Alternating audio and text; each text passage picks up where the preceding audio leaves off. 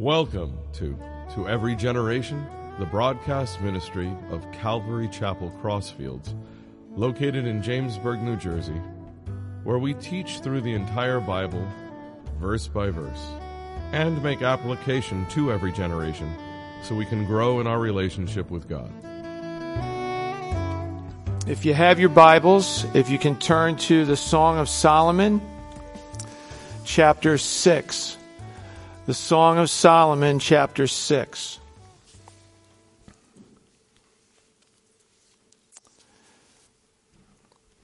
If none of you have been blessed over the years by the ministry of Ravi Zacharias, I just want to um, encourage you to go on YouTube. Uh, he's been a, uh, a apologist for, I think, 50 years. Tremendous man of God who's now in the presence of God. And he, you can learn a lot just from the different things, the debates he would have. And he was such a kind soul. He was 74 years old and he went to be with the Lord uh, yesterday morning. But his name is Ravi Zacharias. He still has a whole team that the Lord helped him raise up that is still going throughout the world in defense of the gospel. Ravi, we used to listen most of the time coming here on Sunday morning, we have about a 50 minute trip, so we would turn him on right around 9 o'clock and always be blown away. If we got one morsel, just a morsel from his half hour of teaching, we felt that was a lot. He was such a, um, a thinker, just a man that was anointed by the Lord, so we can still glean from what the Lord has put on his heart through technology. One of the things Ravi said is what defines you as a person is not who you are, but whose you are. And that's one of the neat things in the in the study of the Song of Solomon. I hope we're all getting a better flavor and taste of who we are in Jesus Christ. Um, how he sees us, unlike how we see ourselves or how we see each other. One other person I was just reading about was uh, Barbara Bush, who recently, I guess within the last year or so, passed away. Um, on her deathbed, she says, I believe in Jesus and he is my Savior, and I have no fear of death. What a neat thing to be able to be at that point and just know that you're going to be in the presence of your Savior. And they say that Ravi, in the last few hours of his death with his loved ones around him, all he could talk about was his Savior that saved him when he was a 17 year old teenager. So it's pretty cool how faithful God is throughout all our lives. So hopefully your Bible's open to the Song of Solomon, chapter 6. If you weren't here with us uh, through this first five chapters, just a brief summary. Chapter 5, the Shulamite woman. Now, the Shulamite woman is a representative of you and me also a representative of the church. And I thought it's, I think it's pretty cool that Pastor Joe is in the book of Revelation and he is doing the churches, but the churches represent churches that used to be over in Turkey. They represent churches that are in existence today, but they also represent individuals. So it's neat how God writes his word that is applicable not only to a large group of people as a church, but to each individual because a church is a lot of individuals put together. So in chapter 5, the Shulamite did not answer the king's call, did not respond to the shepherd's voice. Now, the shepherd, the king, is none other than Jesus Christ, as we're teaching it here. This resulted in the Shulamite woman being lonely spiritually. She had a spiritual sickness because she wasn't plugged in to her shepherd, to her king. And if you and I have ever done that, drifted away from our Lord, we know the loneliness that it can be spiritually, don't we? We also know the spiritual sickness that we can go through because we're not plugged in, following the lead of God's Holy Spirit. Well, one of the things that the Shulamite woman, woman did in the end of chapter 5, she wanted to be reconciled to her shepherd, to her king, to her lover. just like you and I, if we've strayed. The Holy Spirit in us will always give us that yearning to return, to go back. He's not going to leave us or forsake us, the Bible says. Jesus is a friend that sticks closer than a brother. So he's going to always draw us back to him. In our stubbornness, though, how long is that going to take? Could take a minute, an hour, a day, a year, 10 years, 30 years. May it never be that long for any of us. May it be the moment that we stray, we want to run back into his presence. Well, in chapter 5, with this Shulamite woman, there was definitely a change of heart. God responds to your change and my change of heart. He responds. Let's take a look at the first three verses. And I broke this down into a few segments tonight. Where to go for a change of heart. The title of the message is Change of Heart. So we're going to see a few different places in chapter 6 where a change of heart takes place. So the question right now before we read is where do you go for a change of heart? Let's look at verses 1 through 3. Where has your beloved gone, O fairest among women? Where has your beloved turned aside that we may seek him with you? My beloved has gone into his garden, to the bed of spices, to feed his flock in the gardens, and to gather lilies. I am my beloved's and my beloved is mine. He feeds his flock among the lilies. Now, in verse 1, we've seen throughout the first five chapters of the Song of Solomon the daughters of Jerusalem. And that's who's speaking in verse 1, who's asking the Shulamite girl, Well, where has your beloved gone? Now, if you were with us last time, the Shulamite woman went through all these characteristics, all these strong traits of her lover. Now, the daughters of Jerusalem are so impressed at what happened in chapter 5 at the closing that they want to know well, where has your beloved gone? O fairest among women. You see, at the end of 5, they were questioning her. They were almost sarcastic in their questions of her. Like, what makes your lover better than any other lover? What makes this shepherd, this king, better than some other king? And the Shulamite woman defended her king, her shepherd, her lover. And by the time she was done, the daughters of Jerusalem had a change of heart. They're now asking, Well, where has your beloved gone, O fairest among women? Where has your beloved turned aside that we may seek him with you? And dear Christians, when you are a sincere follower of Jesus Christ, you are leaving a mark.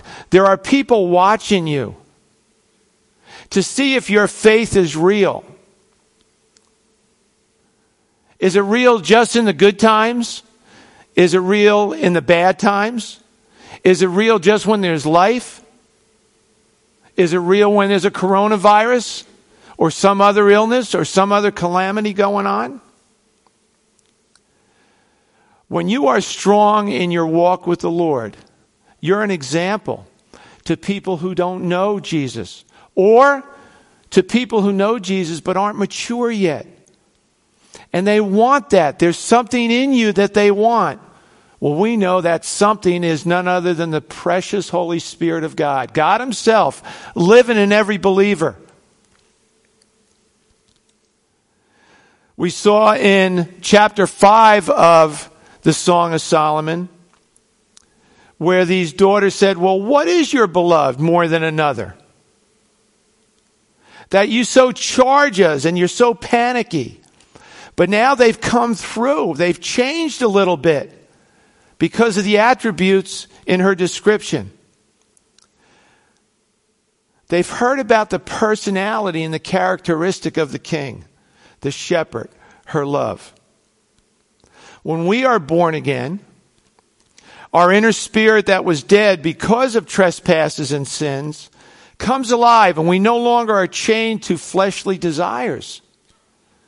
We know we are passing through this earth on our way to an eternity with God Himself as revealed through the person of Jesus Christ. Just as Jesus Christ rose from the dead, that is the promise He has given to you and to me that one day we will be alive in his presence.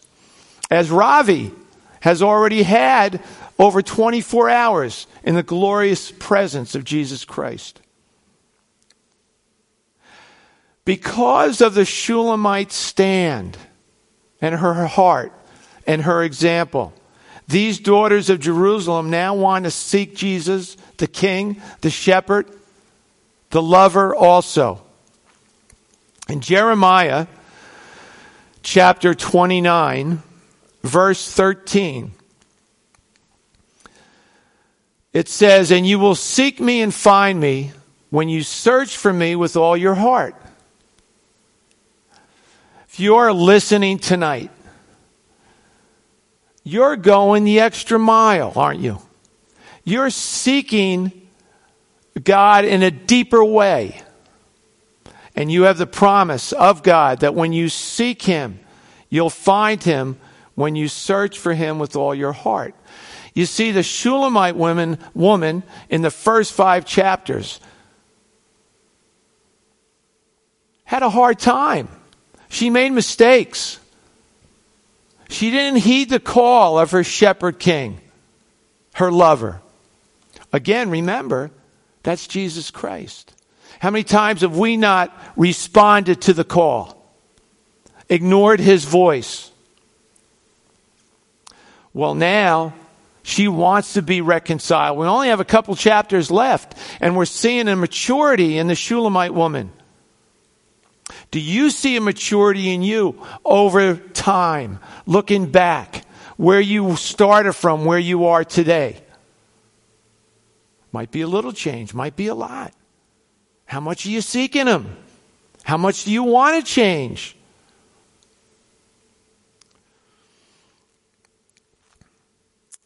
In verse 2, the Shulamite answers the daughters of Jerusalem.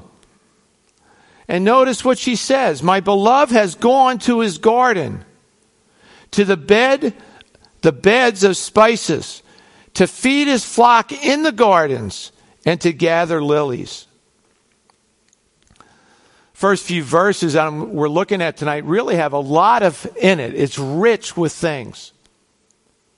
And you'll see as I go on, the beginning is much more in detail than towards the end.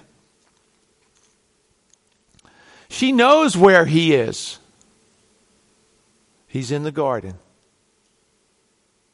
Hmm. He's in the garden. If you were here last time, one of the representatives of the garden was you and me. We're God's garden. He plants, He waters, He prunes, He nourishes. And remember, we talked about the manure around the plant. It stinks. Sometimes we're in stinky situations but there's growth. There's fruit that's produced throughout those situations. But before we go on, I just want to talk about these gardens. You know, I was thinking about what are some of the gardens that we see in the scripture? And some might come right to your mind as you're hearing this question. I think of the Garden of Eden, the Garden of God, paradise. I think of Gethsemane, the Garden of Gethsemane, the mount, on the Mount of Olives. I think of the garden tomb. I think of in the book of Revelation, uh, I believe it's chapter 22, about a the tree of life that goes on both sides of a river. And it doesn't say the word garden, but it's just it gives you a, a picture of a garden or a garden atmosphere. What takes place in the garden? think of this. What takes place or what can take place or what has taken place in the garden? Well, it's a place of beauty. I mean, things are in bloom right now. We go by gardens, things are colorful, they're growing. We go in the parks, we see the different bushes and flowers and trees, everything's green again. It's a place of delight, pleasure, usually well watered, it's fertile, it has life in it, it's nourishment. There's also shelter in a garden. There's shade in the garden. There's protection. There's a place you can go for quiet retreat where you can go and pray and meditate. It's pleasant to look at. It's a productive place. It's also a place to work before the fall. Back in the beginning of Genesis, God placed man in the garden to tend it to take care of it. It was after the fall that now there was thorns and thistles and the work became harder. I believe before the fall, it was joyous. It was awesome to tend the garden. Some of you might be gardeners and how you love it's a time of relaxation. It's a time where you just feel just comfortable and relaxed. It's a productive place. The garden, though, had some negative connotations too, didn't it? The garden was also a place of betrayal. It was a place of burial. It was a place of death. It was a place of sorrow. But each time, especially as we look in the scriptures, each time there was also redemption. There was also resurrection. And there was also new hope. We see this in verse 2 about the bed of spices. You know, where you hang out and where I hang out leaves in us a distinct odor or scent. If we're in a good place, the scent is awesome. But if we're in a bad place, we stink. Our attitude stinks. Our body language stinks. We're negative. We reflect the world's problems. But when we're in the place that God wants us to be at His feet, reading His Word, meditating on His Word, reaching out to others as servants, there's a sweet aroma that everybody can not only smell, but they see. There is flavor in this bed of spices. You and I are those beds of spices. There's all different spices in the church body, all different church spices, all different scents. But each one flavors the body of Christ, the church, in a very, very special way.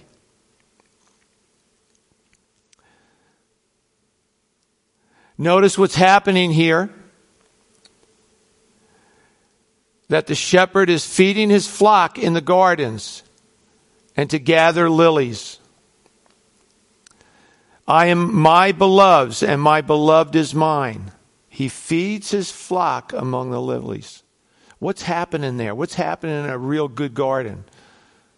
Well, there's rivers of water. There's life. It's vibrant. It's fresh. It's alive. It's sparkling. It's pure without blemish. It's perfect when it's the garden that God is making and cultivating.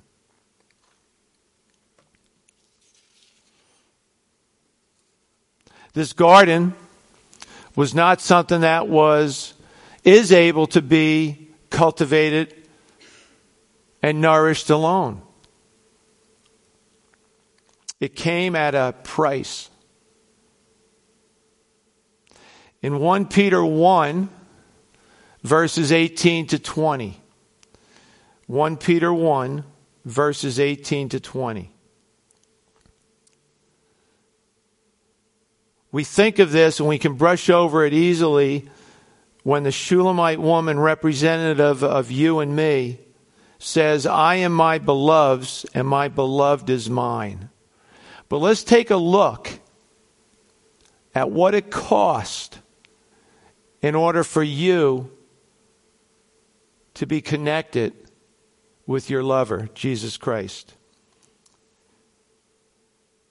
1 Peter 1, verses 18 to 20. Knowing that you were not redeemed with corruptible things like silver or gold from your aimless conduct received by tradition from your fathers, but with the precious blood of Christ, as of a lamb without blemish and without spot. He indeed was foreordained before the foundation of the world, but was manifest in these last times for you, who through him believe in God who raised him from the dead and gave him glory, so that your faith and hope are in God. We follow and believe in a risen Savior, not a man or a woman who was good, who had a nice philosophy, whose religion was named after him or her. But from a God who became a man in the form of Jesus Christ and lived on this earth over 30 years and went to a cross and shed his blood for you and for me and then rose from the dead three days after he was murdered on the cross. But we know he died on that cross, laid his life down freely for you and for me for our sins and the sins of the whole world. In 1 Corinthians chapter 6, verses 19 to 20, 1 Corinthians 6, verses 19 to 20, it says, Or do you not know that your body is the temple of the Holy Spirit who is in you, whom you have from God, and you are not your own? For you were bought at a price. Therefore, glorify God in your body and in your spirit, which are God's. Christianity, Jesus said you must be born again. No other religion, no other philosophy tells you that the risen Savior is alive and that he wants to send you his Holy Spirit to indwell you until you meet him face to face in heaven. You were bought at a price, the price that was shed on the cross over 2,000 years ago by the God man, Jesus of Nazareth. And then it says here in this verse, his flock. Who are his flock? In John chapter 10, verses 9 to 16. John 10, verses 9 to 16. It says, I am the door. If anyone enters by me, he will be saved. And he will go in and out and find pasture. The thief does not come except to steal and to kill and to destroy. I have come that they may have life and that they may have it more abundantly. Now remember, these are the words of Jesus in, in the Gospel of John. Continuing in verse 11 I am the good shepherd. The good shepherd gives his life for the sheep. But a hireling, he who is not the shepherd, one who does not own the sheep, sees the wolf coming and leaves the sheep and flees. And the wolf catches the sheep and scatters them. The hireling flees because he is a hireling and does not care about the sheep. I am the good shepherd, and I know my sheep and am known by my own. As a father knows me, even so I know the Father, and I lay down my life for the sheep. And other sheep I have, which are not of this fold. Them also I must bring, and they will hear my voice, and there will be one flock and one shepherd. Notice those who respond to the call of Jesus Christ and accept Him as their Lord, accept Him as their Savior are entered into the one flock that we see here in John 10. and one shepherd, Jesus Christ. There's no other shepherd. There's fake shepherds, there's mean shepherds, but there's only one shepherd. As Jesus said from his own lips, I am the way, I am the truth, I am the life. No one goes to the Father except through me. What are you believing? Who are you believing in?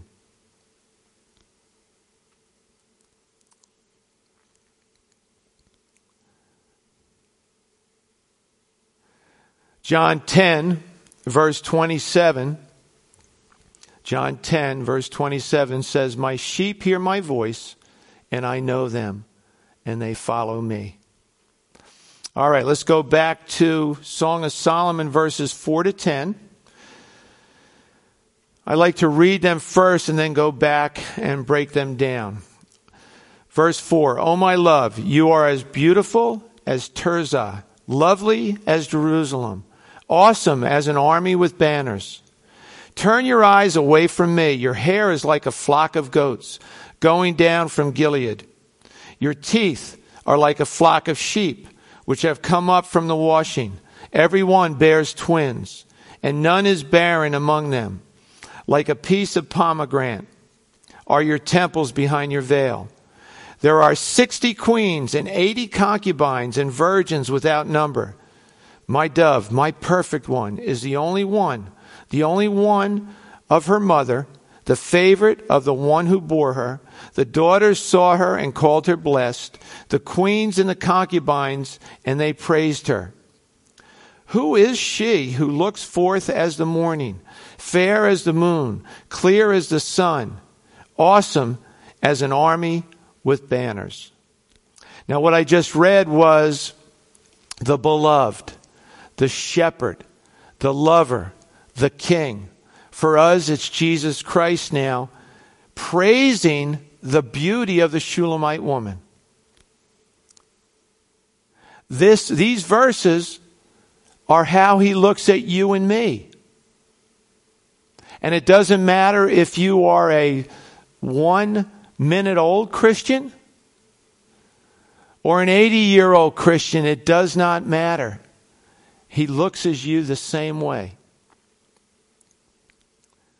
Oh, my love, you are as beautiful as Tirzah verse 4. Tirzah was the capital of Israel when it was divided into the northern and the southern kingdom. Tirzah means favorable or delightful.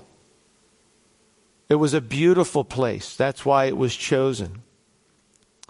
Lovely as, as Jerusalem, as I continue. Jerusalem means the teaching of peace. This was the capital of the united Israel. Today it's the capital of Israel. But it was also the capital of the southern kingdom of Judah after the split, when the northern kingdom was Israel and the southern kingdom was Judah. Awesome as an army with banners. It was impressive. It was it captivated your attention. It was distinctive and, identif- and identifiable. Remember, this is the description of you. You're distinctive. You're impre- impressive. You captivate God's attention.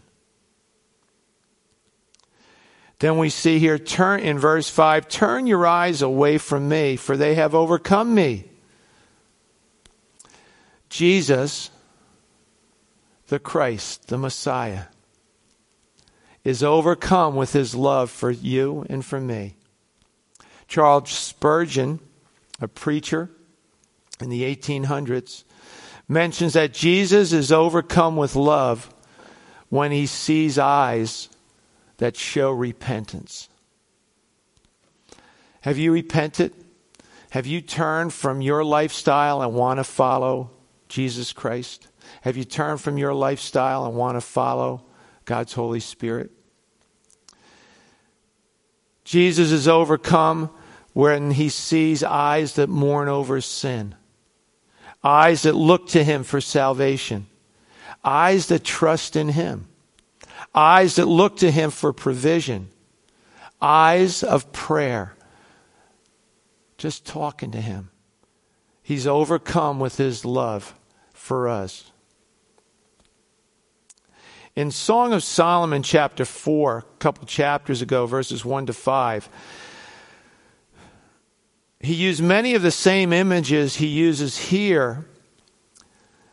For example, your hair is like a flock of goats going down from Gilead. Your teeth are like a flock of sheep which have come up from the washing. Everyone bears twins, and none is barren among them. Like a piece of pomegranate are your uh, temples behind your veil. He went back.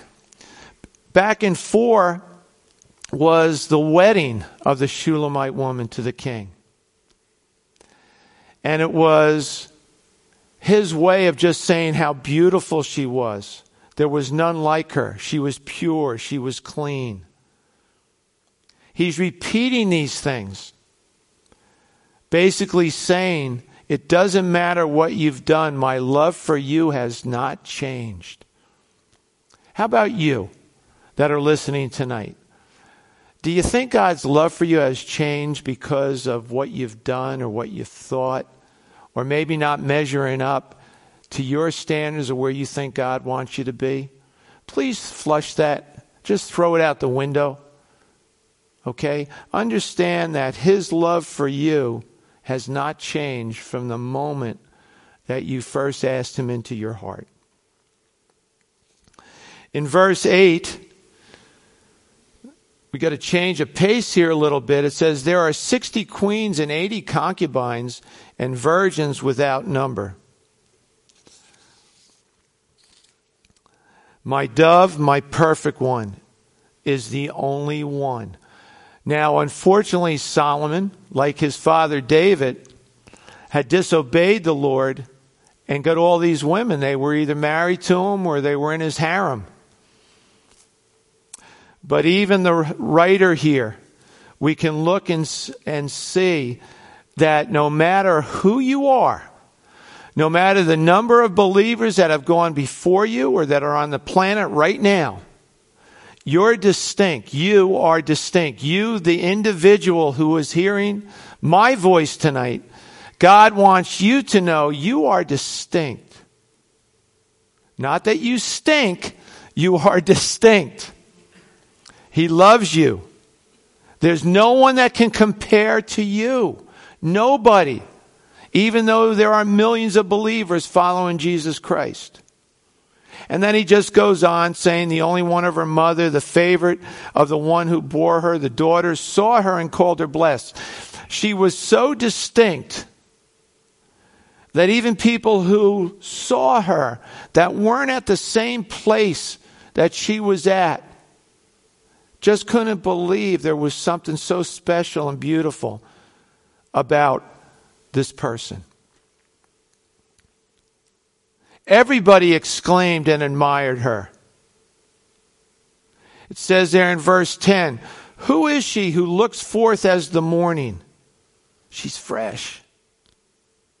The Bible talks about God's mercy is new every morning. You're fresh. When God sees you, you're fresh. You might not look fresh in the morning physically, right? But spiritually, you are fresh. In God's eyes, you're fresh. He's excited to go through the day with you, He's captivated by you.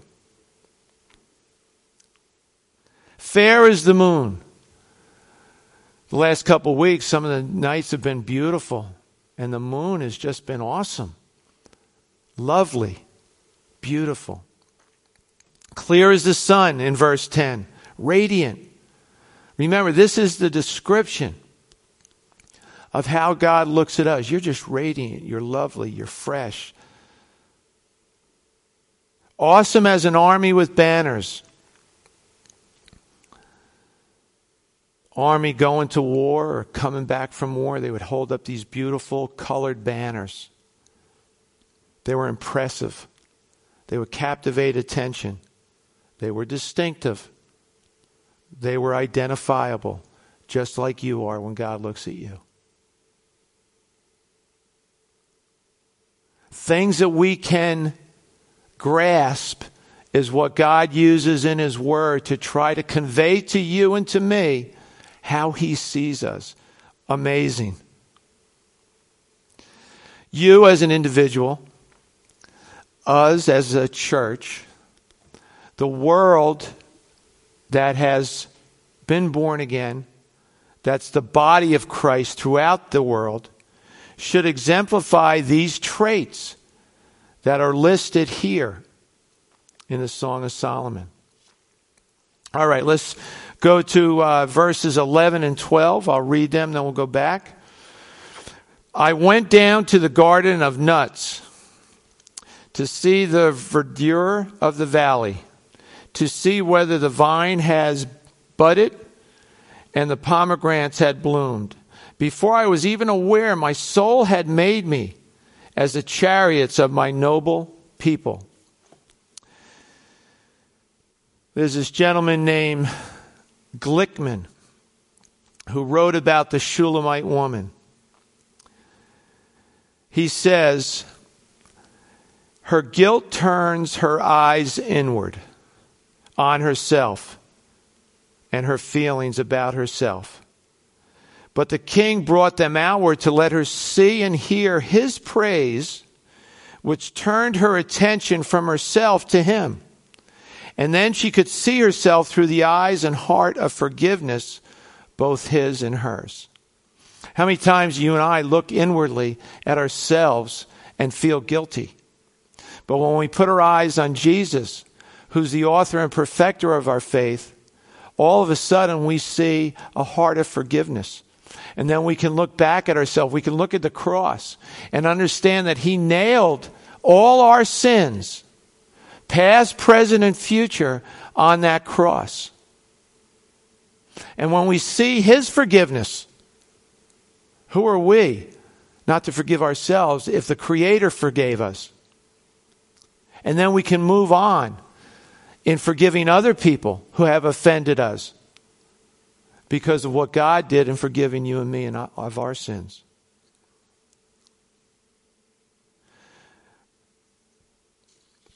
We see there was a change of heart in the garden.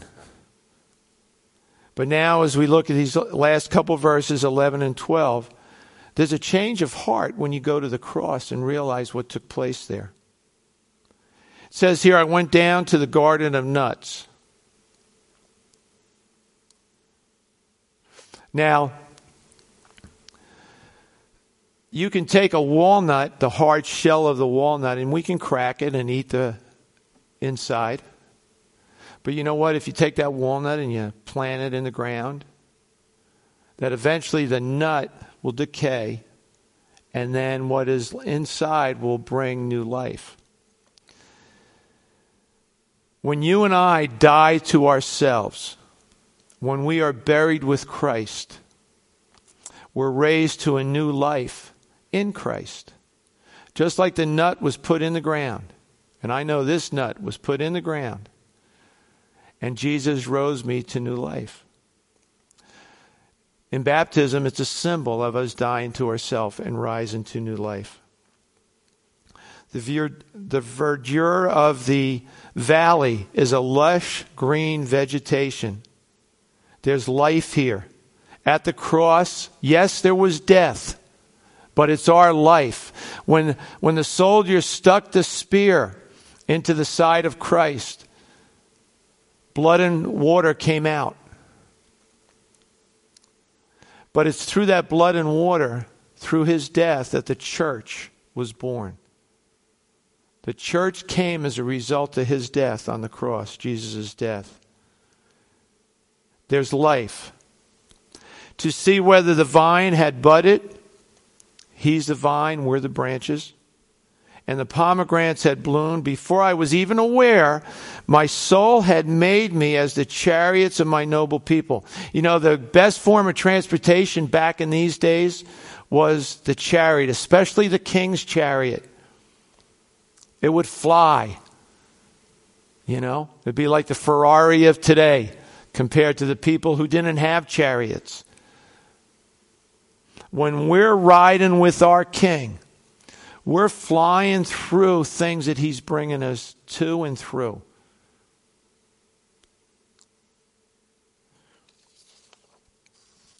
So there's a change of heart when we go to that garden. There's a change of heart when we go to the cross. And now, as we close tonight in verse 13, it says, Return, return, O Shulamite.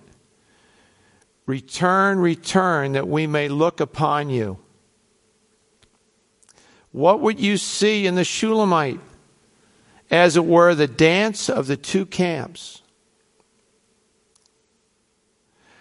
The word Shulamite means the perfect one, the peaceful one. Now, if you've been with us in the story of the Song of Solomon, the Shulamite woman was not perfect. She was not peaceful. She did not live up to her name.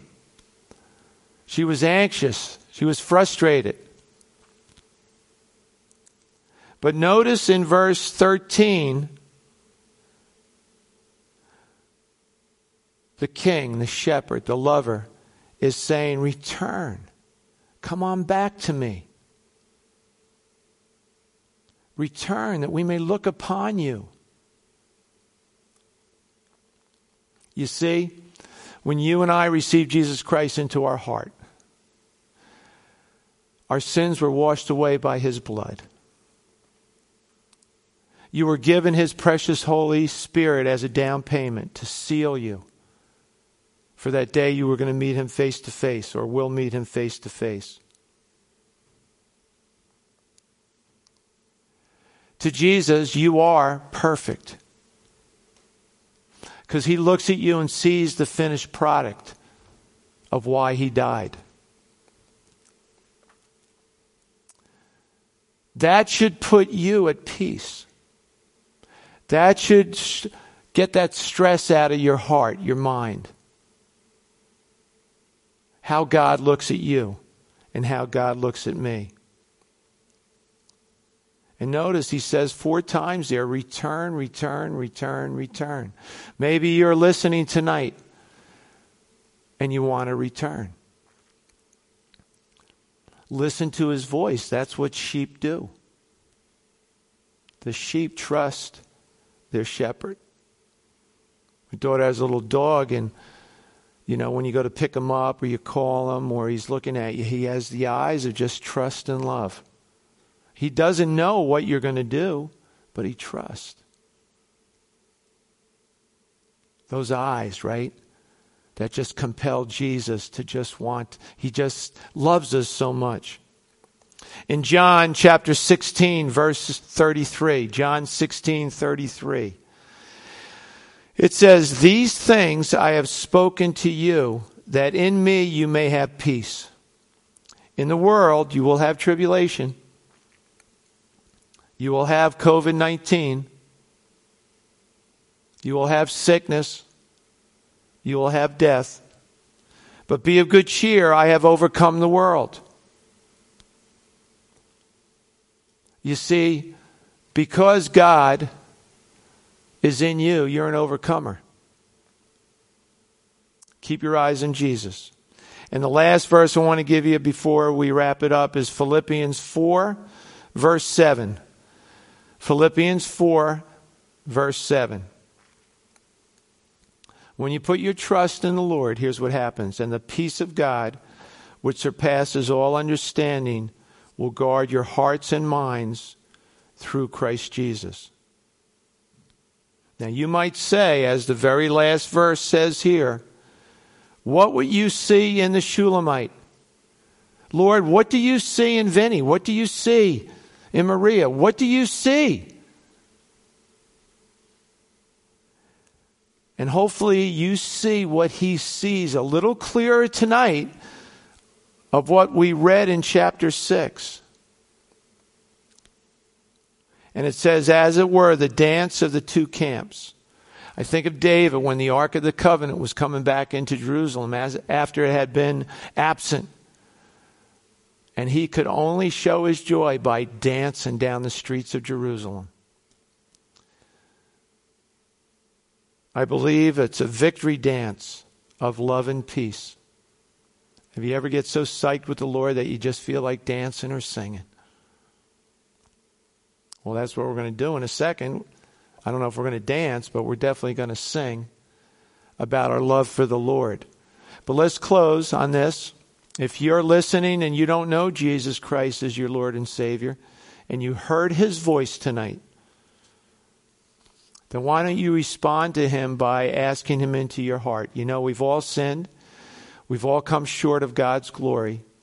Jesus died on the cross for you and for me. He loves you. And all you have to do is say a prayer similar to this. The words aren't important, it's the attitude of your heart. But why don't you pray for, with me right now if that is something that you desire to do?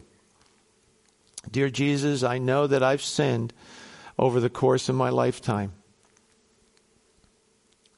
And I believe that you died on the cross for me. Jesus, I'm sorry, and I want to turn. I want to turn from my way and follow your way. Come into me and fill me with your Holy Spirit. Let me follow you all the days of my life. And I ask this in your precious name, Jesus. Amen.